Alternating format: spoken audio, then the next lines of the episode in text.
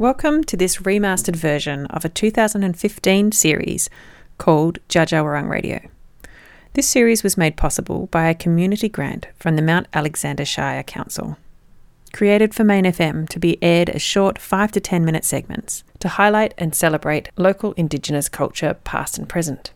The series was shortlisted for the 2016 Reconciliation Victoria Heart Awards.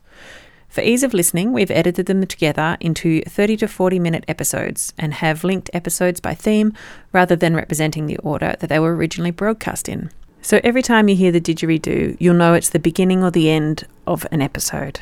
We hope you enjoy it.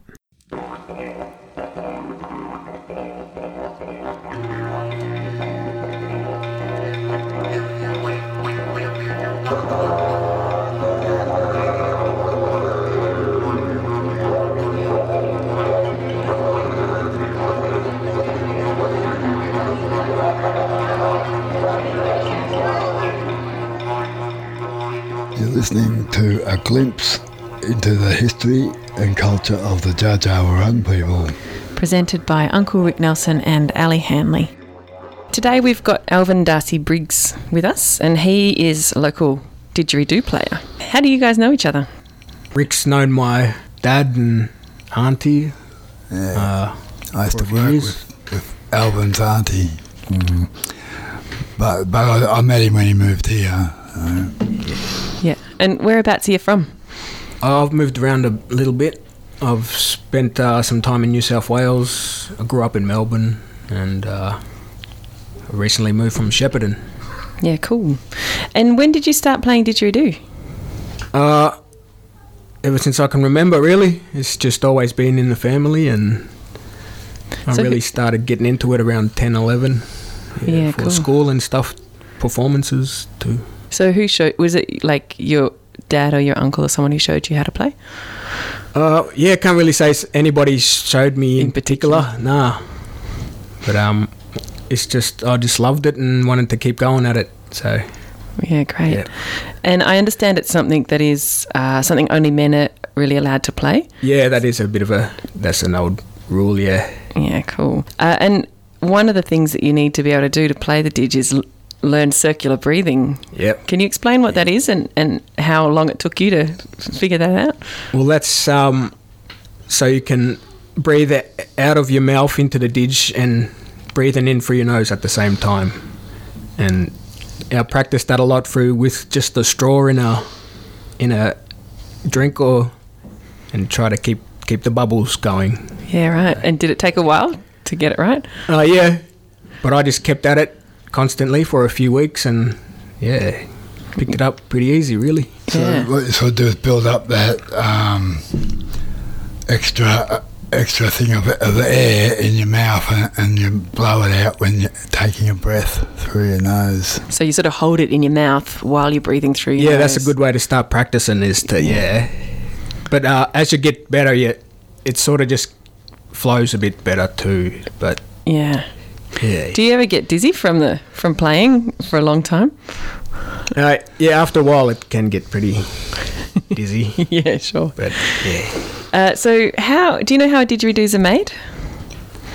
yeah. For termites, Yeah, just termites. termites and old, um, well, they don't have to be old even, and um, just termites getting into trees and eating out the trees. Um, So when you see a didge, is it usually the trunk of a youngish tree, or is it a branch? I think it's usually a branch, eh? Um, Yeah, well, it depends on the trees too.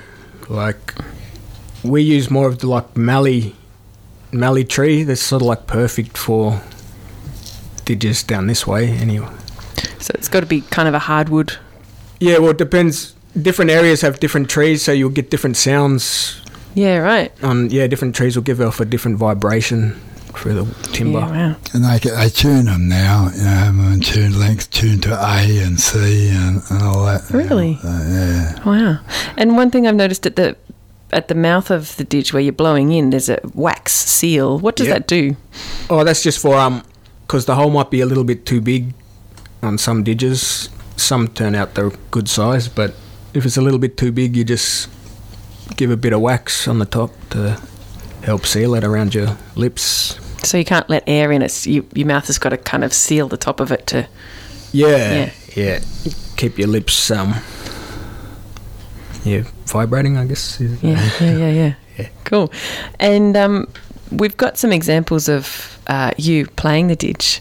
What I know you can do some special effects and sound effects through it. What can you explain some of them?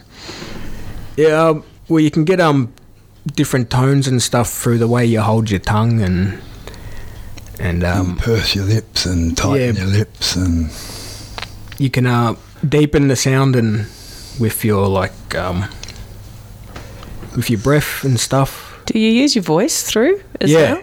Yeah. Yeah, that's you can get them um the familiar kookaburra sound and stuff. Yeah.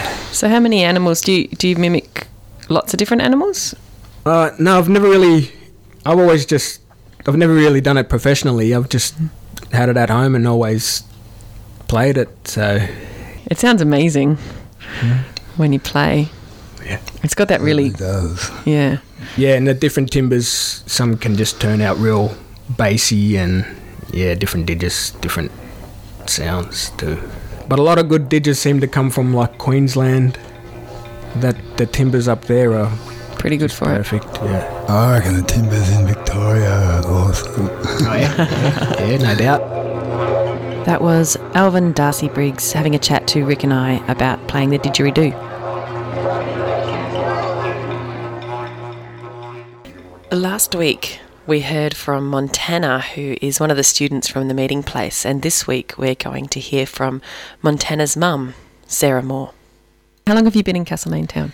Um, we've I've moved back about two years ago, so but been here on and off for over ten years. Uh, your daughter Montana and your son Zeppelin both go to the meeting place once Yeah. a fortnight. What's what's your family heritage? What's your background, and how how are you linked to Indigenous culture? Um, it's from my dad's side. So um, my great grandfather, I think, was part of the um, stolen generation, and um, yeah, that's about it. So do There's, you um, actually know where they're from? No, we don't know. No, we've got the, the last of the information that can be handed in so we can find it out. But um, both my father's parents were like dead by the time he was about 13, 14. And um, so he had a little sister. She went to foster care and then he went and lived with his 16 year old brother. And um, they had no cousins, no aunties, no uncles because you, you don't know. You don't, you have no extended family where you know where you're from.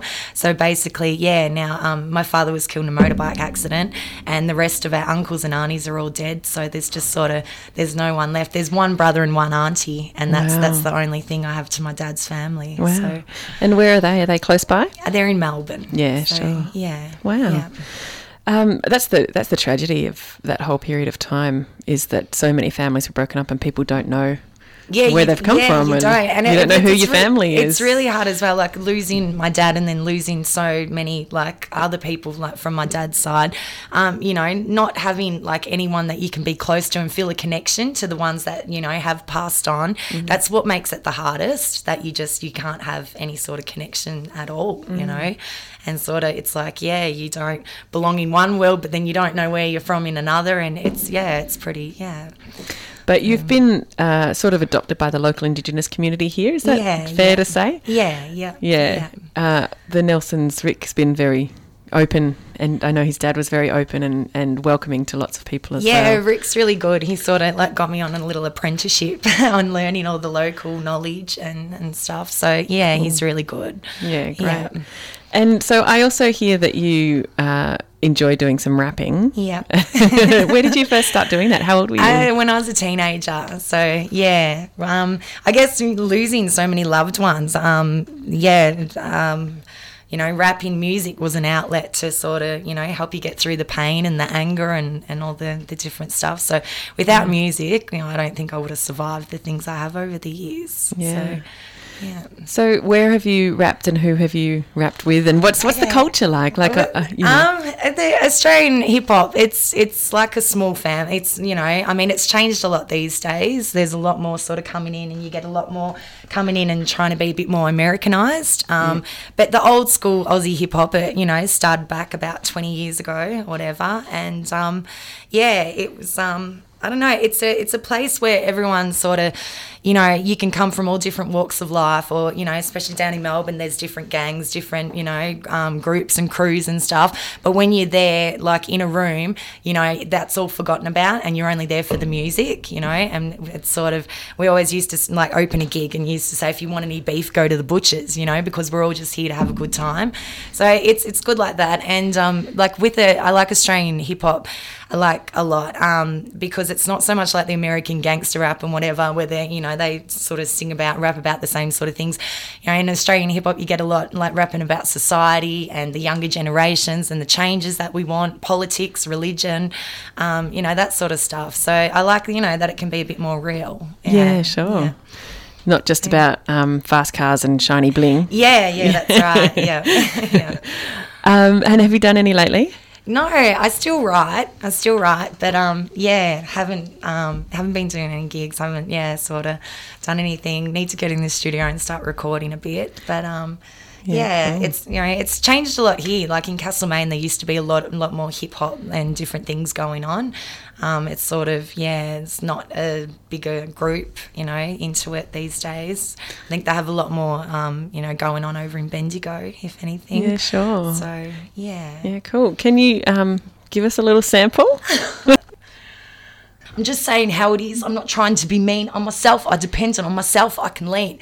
I can pay my own bills. I can run my own home. I can get through the night when I'm feeling all alone.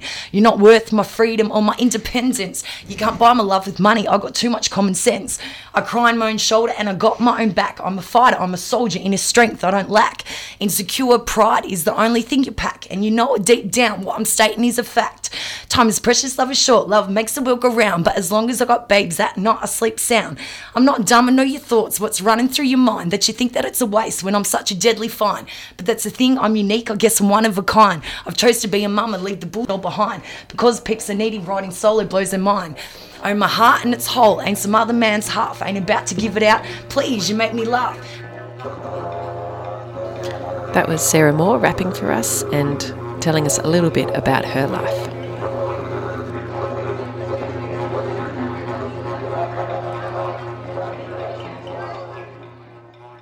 In 2015, Continuing Ed ran an Indigenous food cooking course, which also involved a little bit of gardening. I went along on their last day to have a chat to some of the teachers and the students. My name's Lisa Muscat. Um, I'm the gardening guru. So I'm one to show people how to do the um, do seedlings and cuttings and the root systems and stuff like that. So, what sort of plants have we got here in this garden? We've got Murnong. We've got some. Um, uh, we've got some pig face. We have old man's weed. So, you have you built these garden beds specifically for these plants? Um, yep, they don't need much water, so they've got to be very, very dry because a lot of these plants do live out in the bushes and stuff, so they don't need much water. So you've got to have them very, very, very dry. Um, not much maintaining. So, It's my kind of plant. yep, just need little, little bits of water. Talk to me about the Murnong. I know that's a familiar name around here. Um, the Murnong has a lot of, um, we can actually eat the root system. So inside the plant, you don't get much at the top, but down the bottom, you get a lot of root system in there. And there's a nice big chunky beet that you can cut up, put in salads and stuff like that. But um, very good to eat, very good for you. And and this is a food that um, people locally here have been eating for forever. Oh, for journey years, and not many people know about it. So it's actually good to get people to know what they can actually eat in the bush. So how would you recognise a Murnong if you're walking in the bush? How would you find one? Um, you look at this by the stems of the flower. It's not much. It's only like a little, like little pebbles of a thing, and then you look up, see a big stem, and then you have a look. A little yellow flower comes out. That's great. So um, tell us about pig face. I've got that in my garden. It's a kind of a succulent. It is like a succulent. They don't need much water either. They grow wild. Um, you can actually eat that, and actually in the leaves, if you actually pull it out, there's a lot of water in it. So if you're ever in the wild and you need to have a drink and you've got no water, find pig face because you can get a lot of um, dew out of that. And um, when they act flower, they have a little bulb on it, and it's actually salted, so you can actually eat them and cook them and eat them as well. So eat the salty seed pod. Yeah, they eat the seed pod. Yeah. Can I ask you some questions about you? How did you find out about so many of these plants? Um, well, I, I like flower plants, so I've through tips through other people, um, through learning and asking things from old people and stuff like that. That's how I learnt to do seedlings and grow plants and yeah, that's how I learnt for asking people and you know getting vices and stuff. And you've got to try and you try and you learn. Give it a go, and if it doesn't work, well, you know that's not going to bloody work then, will ya? Jacinta, you've been doing this course for uh, a few couple of months now. Um, what What's your favourite plant that you've learnt about? Well, the pig face, I was involved in planting that, and I just like the way it can sort of grow over the edges and become very beautiful. So I like that. A lot of them, it's interesting because people will think that nothing's happening here because they actually die off, totally die off on their um, above ground. So that's why we sort of put um, information here so people can know that there is something growing here, even though there's no evidence of it. So I think that's really interesting because I, f- I find that at home, like different times a year, you find things and they're not there at other times a year. What else have you learnt doing this course? Um, some interesting things about local Jara culture that um, Julie and the others have shared with us. So that's been really interesting. Just hanging out with people and talking to people. That's been one of the most. That's one of the best things. One of the best ways to learn. That was Lisa Muscat telling us about some of the plants that she has taught about in the Indigenous food course that was run at Continuing Ed in 2015. And then we also heard from Jacinta Walsh, who was commenting on her experiences within the course. In 2015, Continuing Ed ran an Indigenous cooking course where students learnt about Indigenous plants. They planted some of the plants and they also cooked with them. On the last day of the course, I went along as everyone was preparing for a big feast, so you can hear some of the kitchen noises in the background as I speak to one of the students, Janet. Did you know anything about Indigenous plants and cooking before you joined this class? Uh, I know a bit about cooking, so I've got a bit of a food background, but I didn't know anything about Indigenous plants. So um, the you know everybody around here seems to think the Murnongs, you know, like this fantastic staple food, and and we learnt that it actually wasn't. It was um, it was of course a staple, but it wasn't the staple. So we we've learnt um, that it, it's a seasonal thing. So when it flowers in the spring springtime, that's when um, Indigenous people traditionally ate it. Um, but all year round, they actually eat um, the bulbine lily, pike lily. Yeah, so um, I've got one sitting at home, which is great. So I've been watching it all through. So we've been doing this course for 10 weeks. So it started in the spring, and so we've been able to watch the plants those underneath plants, underground plants as Julie calls them, um, watch what happens to them. So, and we've planted the garden just outside the continuing ed kitchen. So, yeah, we'll see what happens over the next, over the summer, and then we'll be able to come back and watch what happens in the springtime again, hopefully. And in terms of the cooking side of things, what have you been learning to cook with? Yeah, well, we've been using lots of um, indigenous, I guess you'd call them spices, or yeah, I think spices is the best word for them. Things like things that I'd never tasted. That's the exciting thing about it, is about tasting things that you've never tasted before.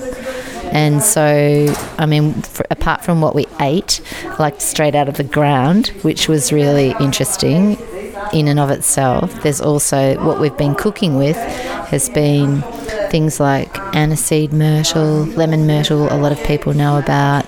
We've been so we've been eating lots of saltbush, which is really salty, and it made my uh, like I kept tasting it, tasting it, going, mm, that's tasty, that's tasty. And then by the time I got home, I, it felt like I'd eaten a bucket of popcorn. It was like so salty. You did I didn't realise because it was just subtle.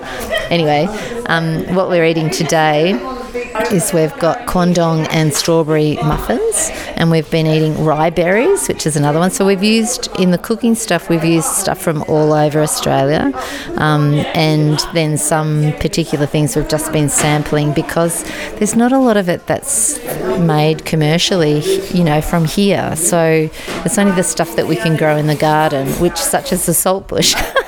so it's just good to add to things the, the, the flavours. And the aniseed myrtle, like I said, I mean, it's got this amazing aniseed flavour.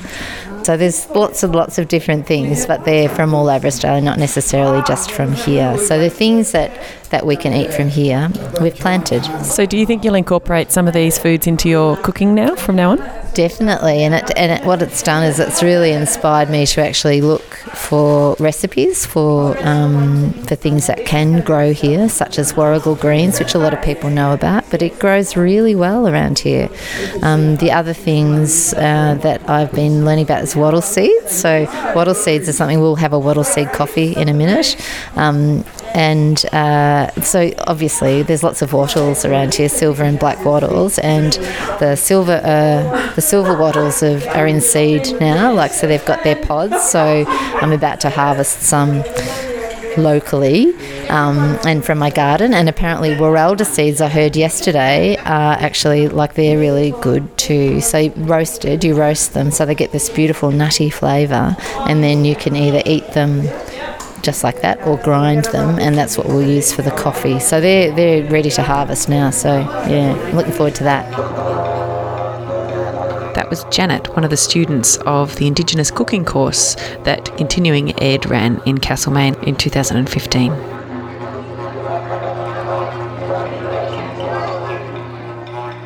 You're listening to a glimpse into the history and culture of the Dja Dja Wurrung people.